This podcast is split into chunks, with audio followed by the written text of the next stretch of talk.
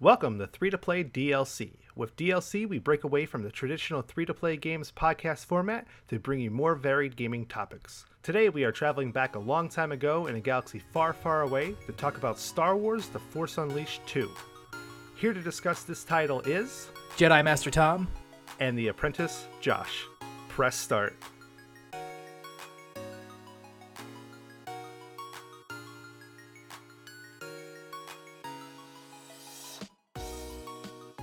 What's up, Josh? Oh, nothing, nothing, nothing. Just pulling up some notes that I have here that I that I slaved away on today uh, for this lovely game that we're going to be talking about.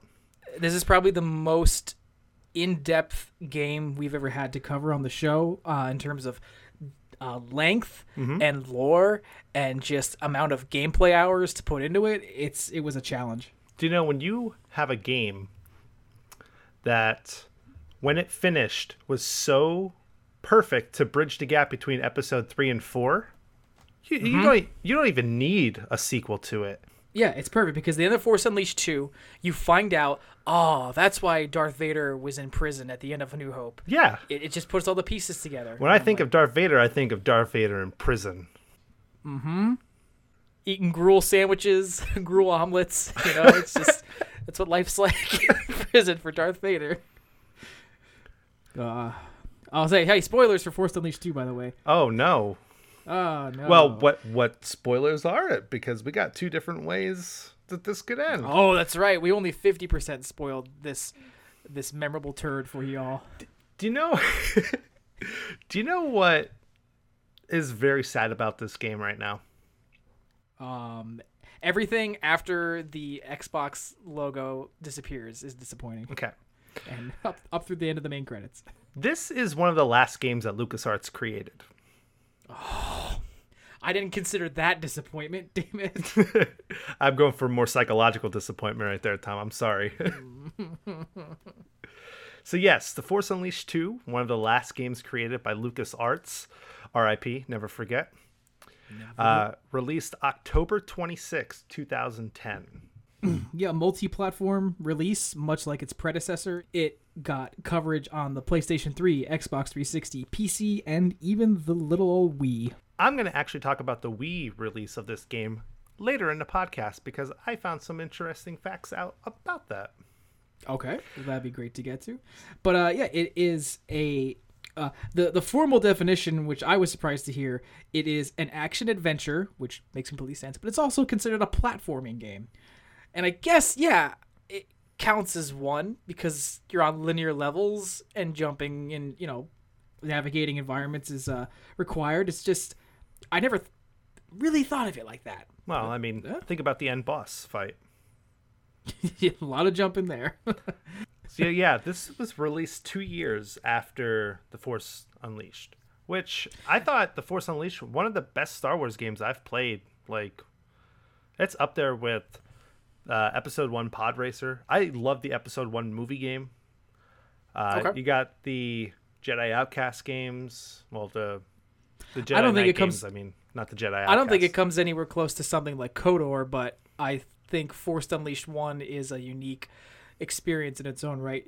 So, The Force Unleashed was a project that Lucasfilm formerly developed in the mid 2000s. And what I mean by a Lucasfilm back project is um, every once in a while throughout the history of Star Wars as a franchise, L- Lucas, George Lucas himself, would either back or get involved with a kind of multimedia project where he would acknowledge something as like a significant part of the Star Wars canon. Um, there's another notable example of this. It was called Shadows of the Empire. I'm sure Josh, I don't need to explain that to you what it is, but it was a Lucas endorsed story that took place between the films Empire Strikes Back and Return of the Jedi, and it involved telling that story through books, comic books, video games, graphic novels, etc. And it was a big success. So they did a couple more of these throughout the lifespan of George Lucas running Lucasfilm, and um, the Force Unleashed project can be kind of considered that last hurrah of um, Lucas getting directly involved with the canon expansion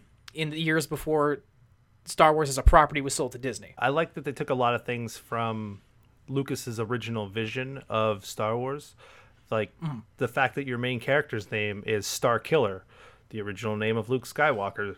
But yeah, the game was you were Darth Vader's hidden apprentice from the Emperor. Mm-hmm. Pretty cool idea overall. You realize that there was more to just the dark side out there, and you kind of turned your back on the dark side uh, to go over to the Jedi pathway, which Vader didn't like, but it, Nope. you know, Didn't like it at all. Nope. Yeah, um, you fall in love, you go on adventures, and you have this character who kind of uh, finds redemption and martyrs himself, and in dying to save some notable characters from the grips of the Empire, he inspires the birth of the rebellion, which we come to know in the original trilogy. So, through uh, a novel, which I actually it's still on my bookshelf, the Force Unleashed novel, um, and this video game series, and I, I think there might have been a graphic novel.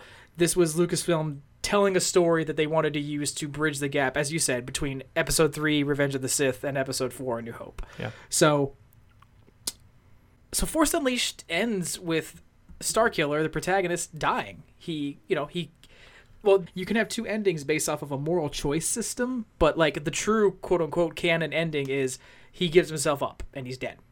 So when they announced this, I was like, wait, what? Uh, how did you feel initially when like when you heard about this? I was a little confused when I first thought about it. I thought they were going towards the dark side ending because a lot of the DLC for the first game was based off of the dark side ending. So I was like, okay, like that made a lot of sense if they made a sequel based off of you being the new Darth Vader or the new big baddie in the Star Wars universe. yeah. Then then more information came out and it was like, oh, you're Star Killer again? Mm-hmm. which is confusing. I, I liked what you were pitching there, and what's interesting about it is that like that could have been a fun thing that would have been just a one-off because it clearly couldn't have tied into the canon. You know, like Right. having this having Starkiller become brainwashed and then go after and hunt down all the classic heroes we know from the original movies. Obviously, that just would have been like a an Elseworlds kind of story. But this one just seemed just as confusing because it's like if this is supposed to still be canon, where are we going with him coming back to life? Like, what does that mean? You know? Right. But yeah, the game takes place six months after the first game. So mm-hmm. there's a little bit of a time gap there. And a year before A New Hope.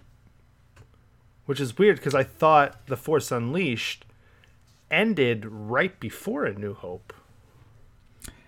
I guess not. Um, I mean, you know, they can retcon whatever they want, I guess. So the Empire is trying to build a Star Killer clone on Kamino, which is featured in Attack of the Clones. And is this to date? This is the only major kind of story where Kamino's brought back, Yeah, as of right now. to my knowledge. Um, which I thought was cool when I did play the game. You know, seeing Darth Vader on Kamino, it's like ah, I mean, it's a nice little. It, it's a nice little kind of fan servicey, you know, moment in a way. But yeah, apparently the cloning process is still imperfect uh, for creating Jedi's. Yeah, he's all he's all weird. So the game starts up, and you're in a training session uh, for Darth Vader, and there is a hologram of Juno that appears, and Starkiller kind of freaks out because he doesn't know what to do, so he actually doesn't attack the hologram, which causes uh, a failed training session, and Vader is not pleased. Vader is um, a bros before hoes kind of guy. He doesn't understand why Starkiller is still crushing on Juno, but clearly this clone, in however they're trying to uh, recreate the original Star Killer has still has feelings for Juno, who was the love interest of the first game, and it's you know it's messing with Vader's plan. He's like, "Come on, guy." Star Killer gets a vision that he wonders what's going to happen to him now that he failed the training session. He gets a vision that Darth Vader's going to kill him. So he's like, nope. And decides to just blow a hole through the floor because that makes sense. He blows. I think he. I think it's fair where I could say he blows a hole just through Kamino. I mean, the opening of this game is just ridiculous force powers over the top. You know, it's entertaining though. I'll give. Oh, I'll say that. Yeah, it had a, a pretty cool scene at first when you're kind of flying down the side of the building and you're kind of dodging stuff as you're going through, like the TIE fighters are coming after you and stuff like that. There's some t- there's some Tie fighters who are just like you know on their morning patrols, just like and you just force grab them and rip them out of the sky. you know, it's like and then you land, and then that's when things start to get a little eh for me, where you pretty much start the game up with all the powers that you had at the end of the first one. You are so ridiculously overpowered in this game. It's like an inverse Metroid. Yeah. Like they, they just said, you know what? Fuck it. You're getting everything now. Force push, have it. Force choke, take it. The only thing you don't get right away is the Jedi mind trick. But yeah, Josh, tell tell them about Jedi Mind Trick because it's probably one of the most unintentionally hilarious things in the game. So you can go ahead and you can take take over a stormtrooper and you can have him either shoot his friends if you want to try to help you as an ally, or you can say, you know what, fuck it, jump off the building. It's so satisfying. You know what, buddy? Oh. I'm here. I'm on. I'm part of the good guys now. You know, just jump off the building. Just ju- just do it. I'm not gonna talk you down from the ledge. I'm gonna just provide you with the assistance that you need now. oh. Robbing people of their free will has never been more fun. So this opening level pretty much gives you the feel for how the rest of this game is. It's uh go down a hallway, kill a couple stormtroopers. Go down another hallway, kill a couple stormtroopers. Go down another hallway, kill a couple stormtroopers. Um, do you ever kill stormtroopers and then go down a hallway? Well, there was one time there was a robot at the end of the hallway, but it just turned out that there was Oh, more yeah. stormtroopers that came through, and I had to go down that hallway to kill those stormtroopers. Mm. Well, I'll, I'll say I know I know exactly what you're getting at, but I'll, I have to give them the credit for that that visual variety. Every once in a while, like you said, they do break up the stormtroopers with some robots, and then but then they give you right back to the stormtroopers. Yeah, so it's yeah. like ugh. But to break up that nonstop action fest, you get a Crash Bandicoot inspired scene escaping a ship firing at you from outside of Mm-hmm. a building. And don't worry, that's going to happen multiple times in this game. Josh, I'm starting to actually kind of think you don't like sequences that take places on the on the side of buildings. You didn't like the hotel in Arkham in Arkham Origins. now you don't like this. I'm like, I just think you don't like the sides of buildings, Josh.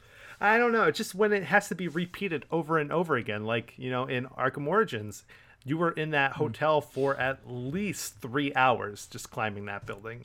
Best three hours of my life.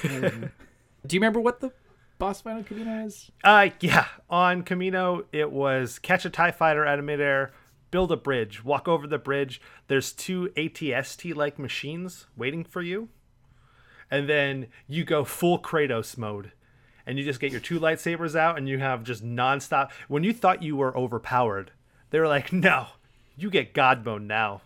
Where you just electrocute everything that's in your like a, a 10 foot vicinity of you and you're just fucking chopping up stuff left and right and it's just like like I'm not even taking damage right now because I'm just so overpowered. You're taking ATSTs out in like four hits. It's so ridiculous. And then they drop a, they drop like two carriers of stormtroopers down. I'm like, really? You're fucking kidding me right now? You, it kind of it kind of makes an argument for why Disney was right to make all of this stuff non-canon because it makes every other character look not impressive by association. You right, know? right. So you kill all the stormtroopers, and then you're like, "Oh, there's Darth Vader's Tie Fighter," and you go walk up on, by the Tie Fighter, and he turns around, and Darth Vader comes out of the door, and he gives him like a weird smirk, like a like a like a half grin. Like a badass like catch you later, old man. Yeah, and then he gets in his Tie Fighter and steals his Tie Fighter. First So off, that guy just committed Grand Theft Auto. Right? I hope they I hope they they throw him away for that. That is not the way of the Jedi. That that's a custom Tie Fighter, by the way. I don't know if anybody knows this, but like the wings, they go, they're they go slanted. They Not are like not ones. as cool as the Tie Interceptors, though. So yeah, you steal Darth Vader's Tie Fighter, and then you leave, and then you arrive on Cato Neimoidia, which the Neimoidians are in there. So uh, big shout out to my my boy Nute Gunray. On this planet, there's some type of coliseum where General Kota, who was your master in the first game or sidekick, Yeah, he was he was your Obi Wan, you know, Yeah. the old dude who teaches you stuff. So he's been fighting in this Coliseum for seven days straight, kind of as a prisoner. Uh, then you have this guy Baron. They didn't give you a first name or last name to him. He just seemed kind of like a an imperial higher up. Yeah, he's like an imperial officer who's like been on this planet so long that he's kind of just uh, gotten into the planet's culture and traditions, which are apparently gladiatorial death matches. which Jeff Goldblum did it better in Thor Ragnarok. Oh yeah, yeah, he's a poor man's grand grandmaster. Absolutely. So it starts off in the level, and you run into a different enemy other than a stormtrooper, which are Sith acolytes. Which I was like, oh, this is cool. These are like, you know, bad guys that have the Force, but apparently can't use lightsabers. They're just uh, dark force users, Yeah, like Snoke, like Snoke, you know. See, they're they the were death, they were get, the Death Eaters of the Sith. they were getting us ready for Snoke before we even met him. So as you make your way closer to the Coliseum, you run into yet another Crash Bandicoot scene, running away from a ship, shooting at you. You fight more Oh, yeah. stormtroopers. Don't forget you you you surf on that ship too. You're like near near near near. So yeah, you jump on a train, and you proceed to take out more Tie fighters from on top of it. So you can see there's a common theme on every level so far. It's hallway, stormtrooper, robot, Tie fighters run away from a ship. Mm-hmm. And don't forget the quick time events. Oh, boy, are there quick time events! If this game couldn't be any more like God of War, you're you're wrong. If I had to take a shot every time there's a quick time event in this game, I would have pickled my liver within the first level.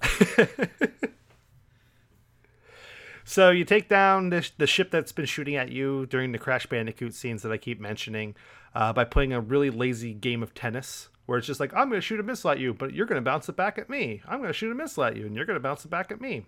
the the Ganondorf plan, you know. Yeah. And then you arrive at the Coliseum. When you arrive, Baron sends out the Gor- Gorog, which is. At first, you think it's a Rancor, which I was like, oh, sweet. I love Rancors. They're pretty Oh, cool. that was a really good that was a really great tease. Yeah, tell them about that. Okay, so he's like, send out the Gorog, and we're like, oh yeah, we're waiting for him. And then the gates open up, and then out comes a Rancor, and you're like, yeah, this Rancor has two giant nostrils rather than a normal Rancor, which has two smaller Yeah. nostrils. And he comes walking out, and your character's like all smirky, like, oh, I'm gonna take this son of a bitch out because in the first one there was like an entire level dedicated to Rancor fighting, mm-hmm. and then a giant hand comes up and just crushes it like it was nothing. Oh. And this thing is like, well, first off, the Rancor fit like, like it was like a pea in the bottom, the palm of its hand. Mm-hmm. And this was the Gorog, which is this, this giant creature who had apparently waist up and only arms that you could hit because you couldn't see its legs till later in the game. That's how big it was. Tip of the iceberg. So you go ahead, fight its hands a little bit, and then it's like, oh, we gotta figure out another way because what you're doing right now, apparently, your lightsaber can't cut through any parts of its body. Its hide's too thick. Can I just say you you can I just say you made a God of War comparison earlier and it's fair because this is where it totally just it totally just becomes unapologetic about the fact that this is a God of War game Yeah. with Jedi. Yeah, you are a dual-bladed fighter or just warrior, taking out these giant creatures that are twice. you know, Actually, this thing is like a hundred times the size of you, where it doesn't seem feasibly possible that you're actually going to be able to destroy it. But you prevail. How do you prevail this time? You destroy the supports that hold up this floating city. Which is kind of a dick move, you know, but you know, all right, fine, we'll go with it. You Yeah. know, all those Nemoid, all those Neimoidians fall into their death. That that arena probably costs billions in taxpayer dollars, but yeah, fine, fine. You're, Yeah. you just you, you knock the city down. Yeah. You uh, take out the supports. You fall through a window or something like that, and Baron's in there, and he's going to try to shoot you. But the Gorog eats him and then grabs Kota, and they both fall out of the building. And right back to the first scene of the game, you're diving down a building. You're diving down to nothingness. And it's, once again, another repeat. And let, let's make it clear: this arena was apparently uh, built a hundred thousand miles above the surface of this world in the upper stratosphere because you f- can seemingly just never stop falling. So when you're diving down after the Gorog, you're actually diving down to save Kota. You get really close to him, and then you start fighting him again. And it's like, oh yeah, you're just both fall- free falling. You know, let's just have a another boss fight. So it ends uh, a really cool way though, where you build up your force stash that you've had throughout the first. Actually, we're only a level and a half into the game right now. So uh, the force stash that you've had for a level and a half, and you force stash yourself through the Gorog's body and kill it, mm-hmm. which is pretty cool. It's different in the the whole realm of Star Wars. You don't see anything along those lines. Yeah. So as you're falling, Kota calls for the ship, uh, for his ship, and it goes in and it catches you guys from falling to your death, or falling to it comes back around and you're gonna fall again. I don't know how this planet works. We never see the planet again in the history of Star Wars, so I guess it doesn't matter. It's true, true. But then, on the ship, Starkiller's freaking out because he just wants to see Juno. Mm-hmm. He just wants to see he's, Juno. He's, he's a, a, really big he's a really big Ellen Page fan. Yeah, I was gonna say he's a huge Michael Cera fan. Mm-hmm. He really loves that charming twee acoustic soundtrack, and he just thinks Jason Bateman's the biggest scumbag in cinema history. so meanwhile, while Starkiller is going to the theaters to see Juno, mm-hmm. uh, Darth Vader hires Boba Fett to capture Juno uh, hoping that it's going to bring Starkiller back to him so he can kill him. But what are the chances of this cynical plan working, Tom?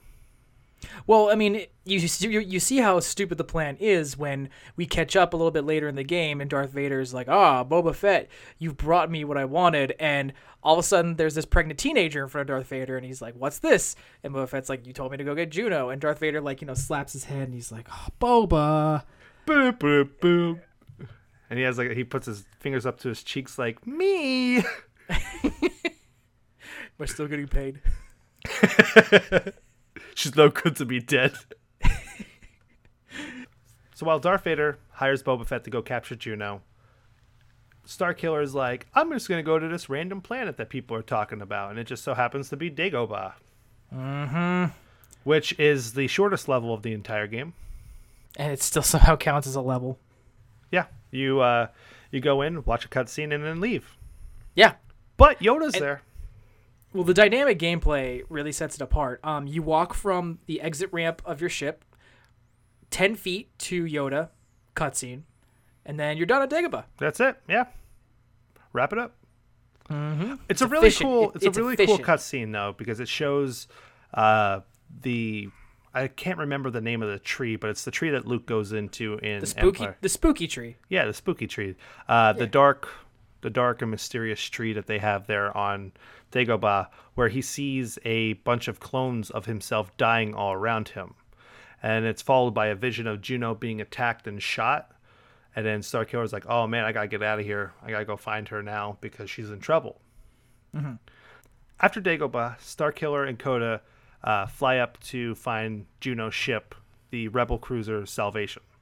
Mm-hmm. And they notice that there's no damage done to the ship. There's no attacks been on the ship. So he's a little confused about what's going on right now. And guess what follows on this level, Tom? Um, corridors and enemies.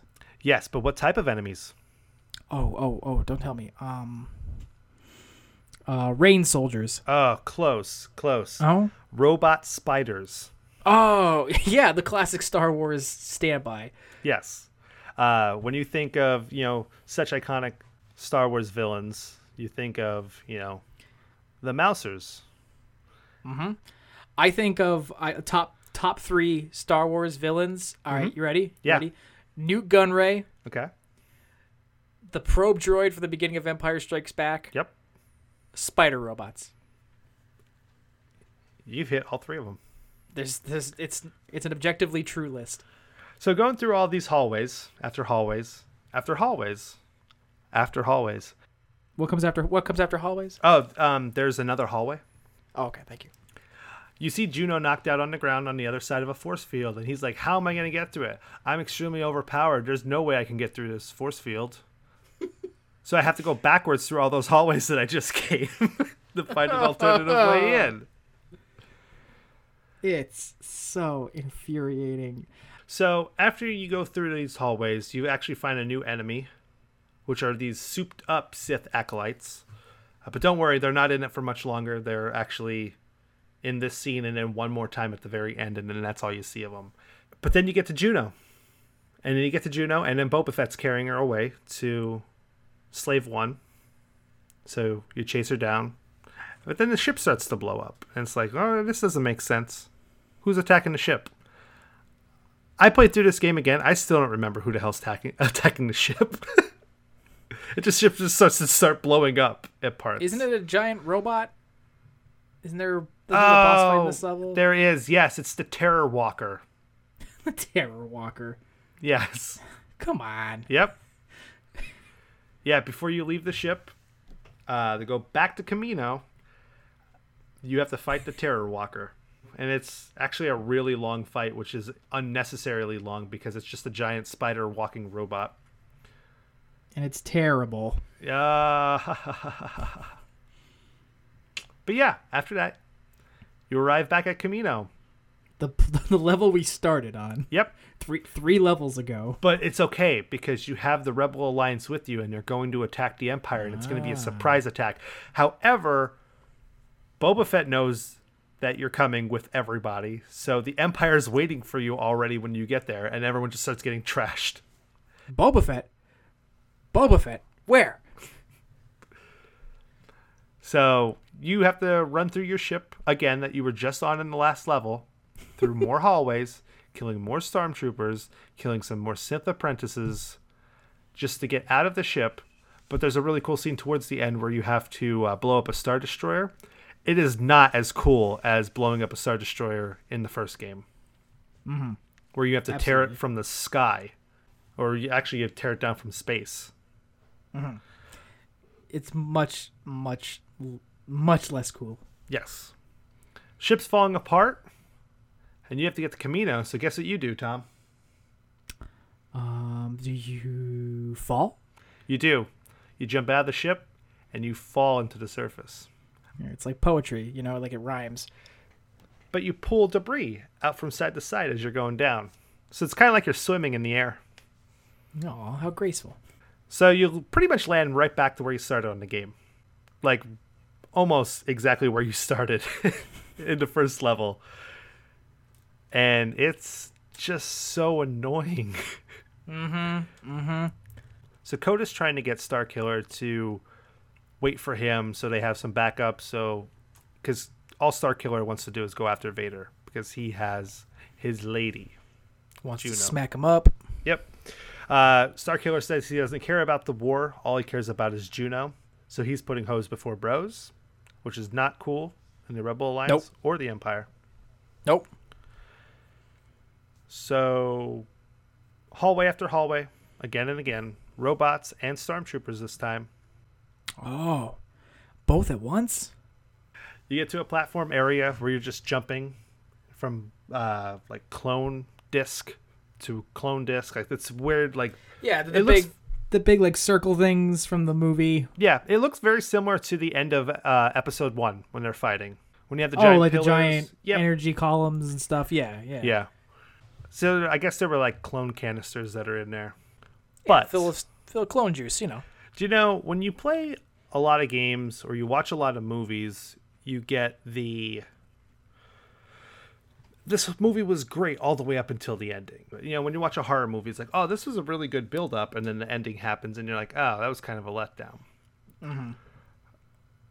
This game, I think for me, was the opposite. Oh. So when you get all the way up to the top of this giant area with all those clone canisters to it, you go through a door at the top of the area.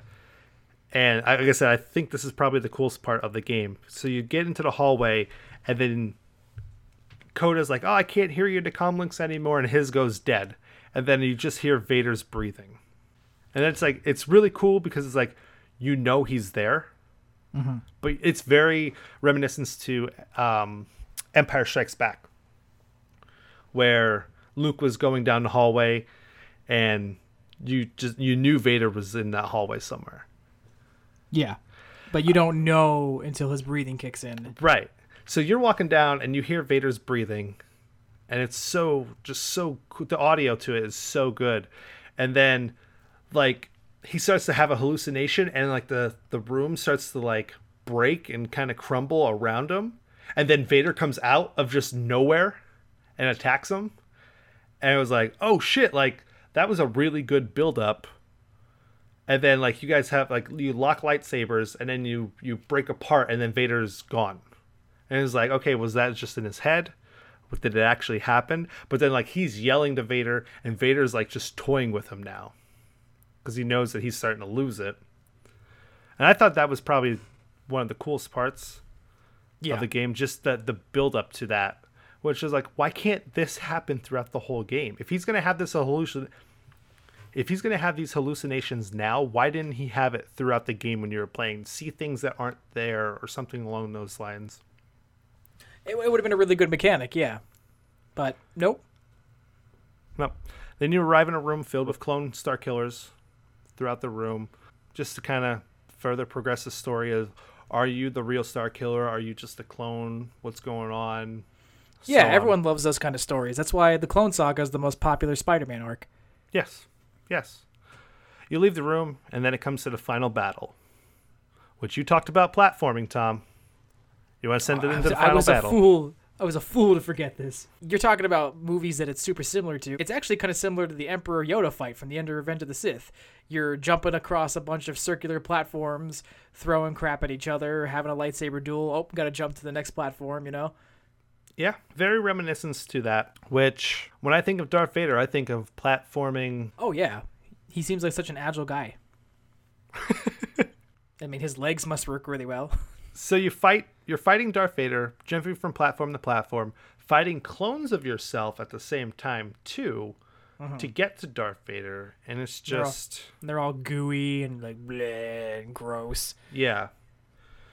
So when you think you get to the end and you think you got Vader, um, you know, defeated, he's like, "Oh, hey, look at this!" and he brings out Juno and he lifts her up in the air and he's like, "Well, you know, bow before me or she's gonna die." And he's like, "Oh, I don't want to. I'm not gonna bow." Blah blah blah blah blah. You know, and I think he starts to bow or something like that, or he does bow, and Vader's like, "All right," and he just throws Juno out the window, and I was like, "Oh." Because Vader's a dick. Yeah, I like that. Uh, that- That's my Darth Vader. Now, filled with the Kratos rage from earlier in the game, you attack Darth Vader, and boy, do you keep just attacking him and attacking him and attacking him with no consequences to yourself at all. Vader's slowly like, I regret this decision. So, Tom, when you're down there and you have that Kratos rage, how bad do you mess up Vader? Oh, you mess him up for life, son. You go out in Quick Time Mania. Again, all the OP force moves, you just take them all out on Vader. You cut his hand off, which is like how many times in this series does that guy lose hands? I'm kind of wondering if it's that's just like annoyance for him or if he just gets over it at some point like, "Oh, again with the hand." Uh, and then you ultimately just destroy him with Force Lightning. Um, a lot more Force Lightning than the Emperor used on him in Return of the Jedi.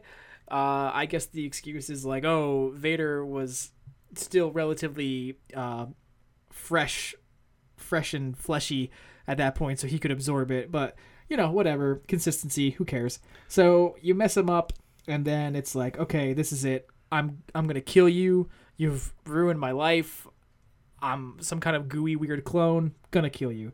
And then Kota shows up, and that's when we get the moral choice ending. You have the dark side ending, or you have the light side ending. So Josh, let's let's describe each ending and then try to guess what each one of us picked Okay. for uh, on the first playthrough. Okay. Yeah. Okay. So the light side ending is Starkiller shows mercy to Vader And then you find out that Juno didn't die. She survived that fall because everyone in this game can survive dramatic falls. And they arrest Vader and they put him in the ship and they tie him up in this weird, like, Hannibal Lecter style rig. And Starkiller's like, You're going to be put on trial and you're going to pay for all the things you've done. And Vader is just like, As long as Juno's around, I still have a way to mess with you, bro. So whatever, bring it. And then Juno and Starkiller get in the cockpit and they're like, set course for our happy future together. Uh, but right before they can do that, what do you see flying behind them? Slave One. So their happy future, uh, they gonna get it, or is Boba Fett gonna mess it up? Who knows? It's Boba. unresolved. Boba. It's a little cliffhanger for future adventures. And then you have the dark side ending, Mm-hmm. Which you go to k- kill Darth Vader, Yep. and as you go to strike him down, a lightsaber goes through your chest. Who could it be? But yourself. you fall to the ground and start to die out. And Darth Vader is like, Oh, you are a perfect version of the clone that I've been trying to create. And then you die looking at Juno, who died from the fall. And that's it. Mm-hmm.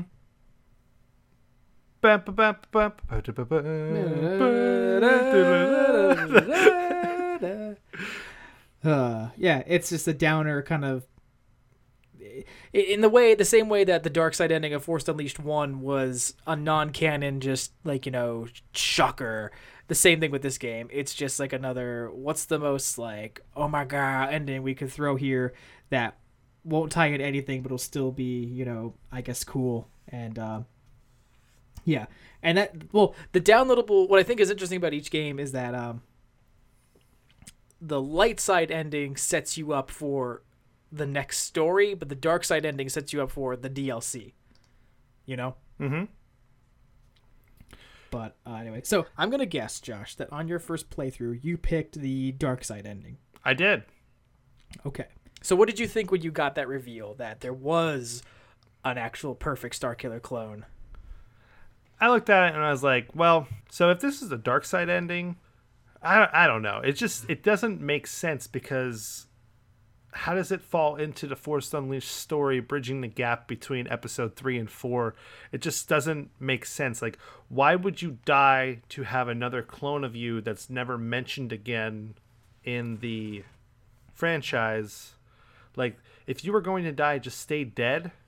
The whole time I was playing the game, I was like, I don't understand why I'm playing through as Starkiller right now. Yep. And it's just I was just so confused at the end. I was like, you know what?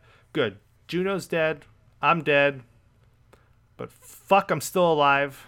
So am I gonna be the? Is there gonna be a third one? Ho- hopefully not, because I didn't want a second one. But and I was like, now now I have to go back and I have to replay the end battle again just to see what the light side ending is. Mm-hmm. And if it's more confusing than what I just saw here, I I have absolutely no idea. So Tom, I'm hoping that when you played through the first time, you picked the light side ending. I did. So, kind of thank, thankfully this was predictable, but yeah, I did pick the light side ending, and my reaction to it was just kind of um, equal confusion to the way you uh, summarized it. It's like, so the rebels got Darth Vader and put him in space jail. Uh, there better be a sequel to this because I don't I don't understand how you expect us to uh, just roll with this. Like this is a huge plot development that needs to be resolved um, before we get into A New Hope, which is this is supposed to be the lead up into. So yeah, that was an interesting ending, and it all just kind of comes down to like the fact that this game didn't get a follow up. No. Um, do you want to get into the aftermath? Yeah, so the game received a lot of mixed reviews. I think the highest generous. I think the highest score it received was an 8 out of 10 from GamesRadar. Oh yeah, the the well known publication GamesRadar. Yeah. But man, there was just just the fact that like we just talked about here, there's what three and a half levels in this game. Yeah, and it's kind of even like Kamino twice, Gladiator Planet, Rebel Ship. So, and then Dagobah is begrudgingly a level. It is so short. And not only is it short, but like it would be even shorter if you didn't have to deal with all the padding used to make the levels longer than they actually are. Mm-hmm. I got this via GameFly in 2010, and I beat it and returned it within like a seven hour span. Like, opened it, played it, put it back in my mailbox. And I was just like, wow, thank God I didn't buy this. I know I got it when it came out, mm-hmm. and man, did it did it burn. Because I got it, sat down, played it, beat it that day, and it took maybe at most. Now I didn't do all the like trials and stuff like that that's inside the game. I just went through and I beat it in maybe five hours, mm-hmm. and I was just like, "That's it." I just spent sixty dollars for that. It's kind of almost an expansion pack, really.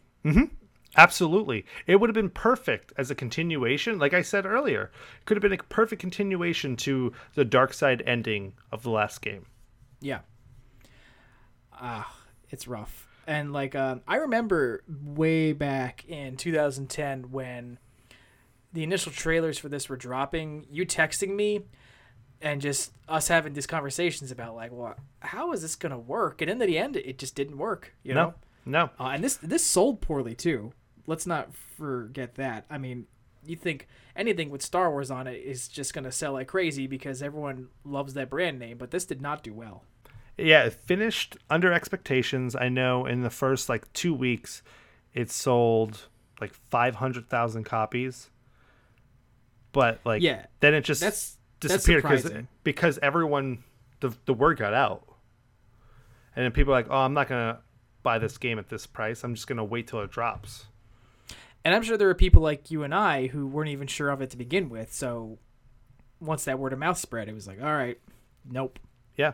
So I'm going to go back on a comment that I made earlier talking about the Wii version of the game.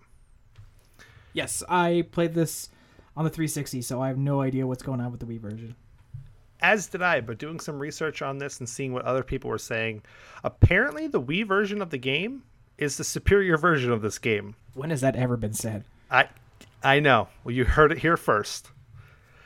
The Wii controller scheme. Now let's just say that it would not work for a game like this.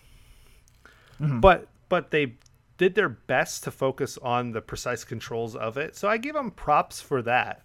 But the Wii exclusive Force Rage powers puts the game's protagonist Starkiller into a bullet time mode exclusive. So instead of going into Kratos mode, it actually went into bullet time mode. What? The Wii version also had a foresight power not included in other platforms as well. What- so you can actually see like through walls and other stuff, I believe. Um, So you can see what's in the next hallway before you get to it. yeah, you can see some stormtroopers in the next hallway. What an advantage. So the next two things I'm going to say, Tom, are probably going to blow your mind when I say them to you.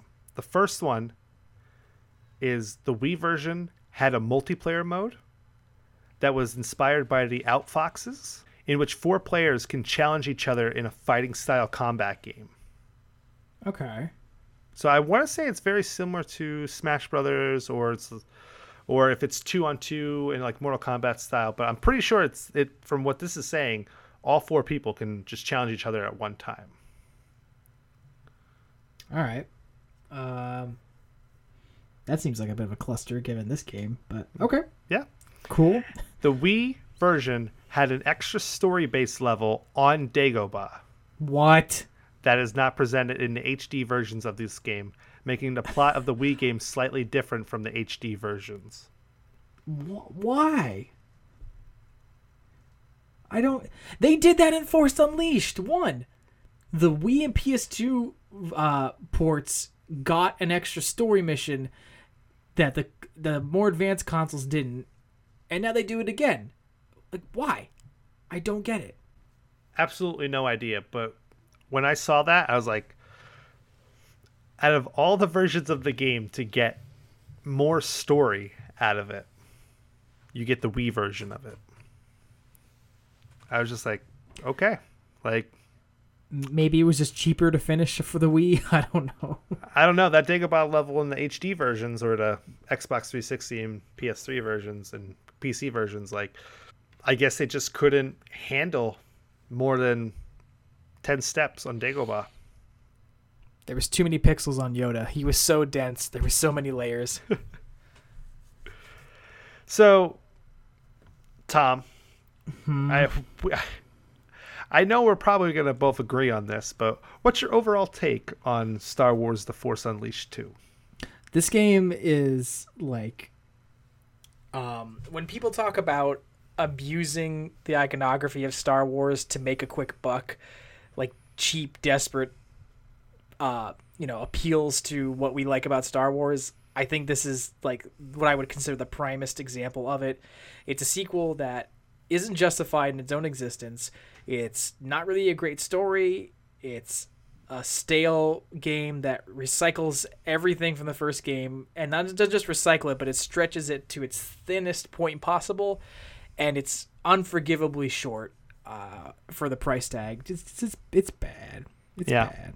I'm going to agree with you on a lot of things here, Tom, and and I honestly believe, yeah. I mean, for the price that you paid for this game and what you got from it, is clearly not worth it. It should have just been a DLC uh, expansion for the first game, or they should have added more to it. You know, they could, like I said earlier, they could have just made an entire game based off of the dark side of the first one. You go through trying to kill all of the main characters from the original trilogy, and you would have been good. Mhm. Yep.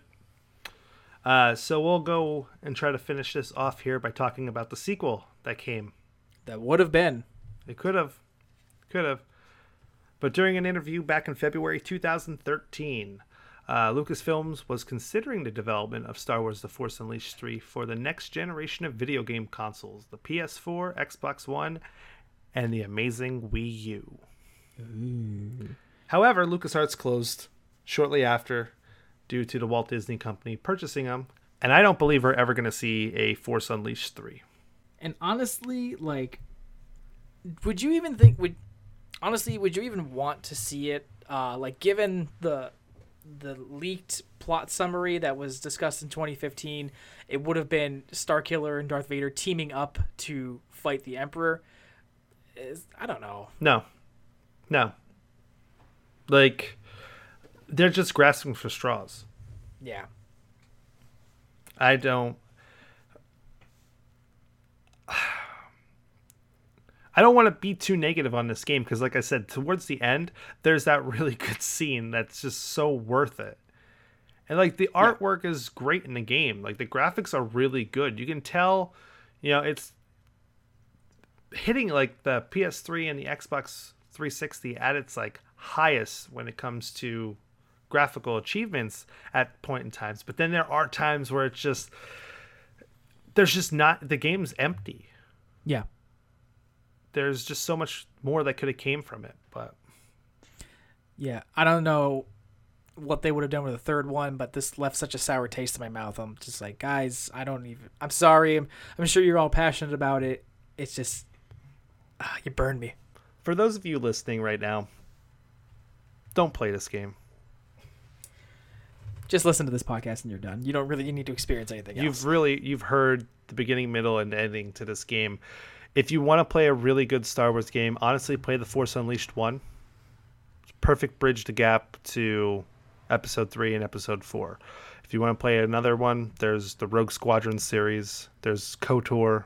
There's the Jedi Knight series, especially Jedi Outcast and Jedi Academy. and uh, it's not even like worth it on a story level either. There's there's nothing to get from this. It's easily the most unsatisfying Star Wars entry that's ever been produced, in my opinion. yeah, very very bland story. You can really see that it was rushed uh, a lot, mm-hmm. but On the mm-hmm. list of games that we've covered during the DLC episodes, you think this is the worst of the three? Uh, to date, yeah, this is the worst one we've covered. Yeah. I mean, I shit on Arkham Origins a lot, but at least there was some substance inside that game. Now, it was missing a lot. It was missing Yeah. a lot in that game, but this was just it was just empty and when I was done with it, I was like, man, I just I felt like I Arkham Origins is the same kind of like desperate cash grab where they're trying to stretch something out as far as they can, but it's at least got a little bit more meat on its bones than this does, you know? yeah, I very rarely do I play a game and finish it and feel like I didn't accomplish anything. Mm-hmm. And that's exactly how I felt with this game. Well, this game literally takes you in a circle, you know, like like story wise, it's like start Yeah. on Kamino, like you know, oh, we can't develop a final level, just take them back to Kamino. Yep. Any last words, Tom? The force is very weak with this one. It's got a very low midichlorian count. Throw it out a window. Oh my god, throw it out a window like Mace Windu. Ah!